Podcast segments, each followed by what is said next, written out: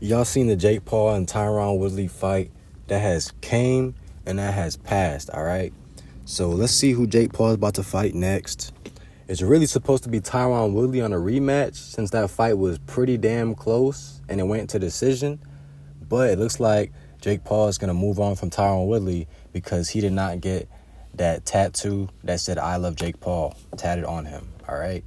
And Tyron said he waited up until 4 in the morning after that fight and was waiting for the tattoo lady to pull up. But guess what?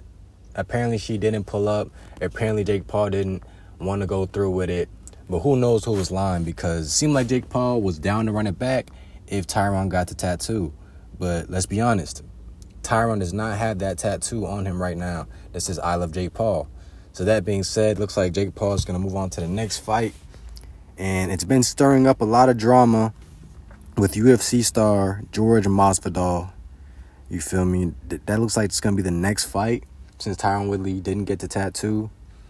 But, you know, I wouldn't mind seeing another round of another fight with Tyron Woodley and Jake Paul, but it is what it is. It looks like Jake Paul's to live to see another day and fight a new fighter.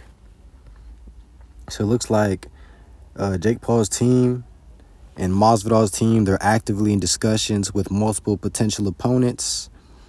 But it looks like, you know, like I said, Masvidal is going to be you know, the number one option for the next fight. Um, but Anderson Silva, he's an older fighter. He's a legendary fighter with the UFC. He just boxed and he did a great job and knocked out Tito Ortiz. You feel me? So we're gonna see who fights next. You know, I'd love to see George Masvidal get in the ring because I know he's a crazy fighter. He'll throw a lot of punches. You know, he'll be a lot of action. And Anderson Silva, he just knocked out Tito Ortiz in the first round. And Anderson Silva's a legend. He's a real fighter. Like he has real striking ability and he's elusive.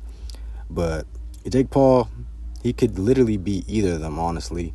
Just because Anderson Silva, he's old. He's very, very old. He's like he's in his mid forties at this point. And Masvidal, he's in his mid thirties, but he's not really a, a, boxer at heart. But we'll, we will see what goes on, you know. But Jake Paul has a shot at beating both of them, but also has a shot at losing to both of them. You feel me? But yeah, that being said, y'all let me know who y'all want to see in the ring with Jake. And I'm out.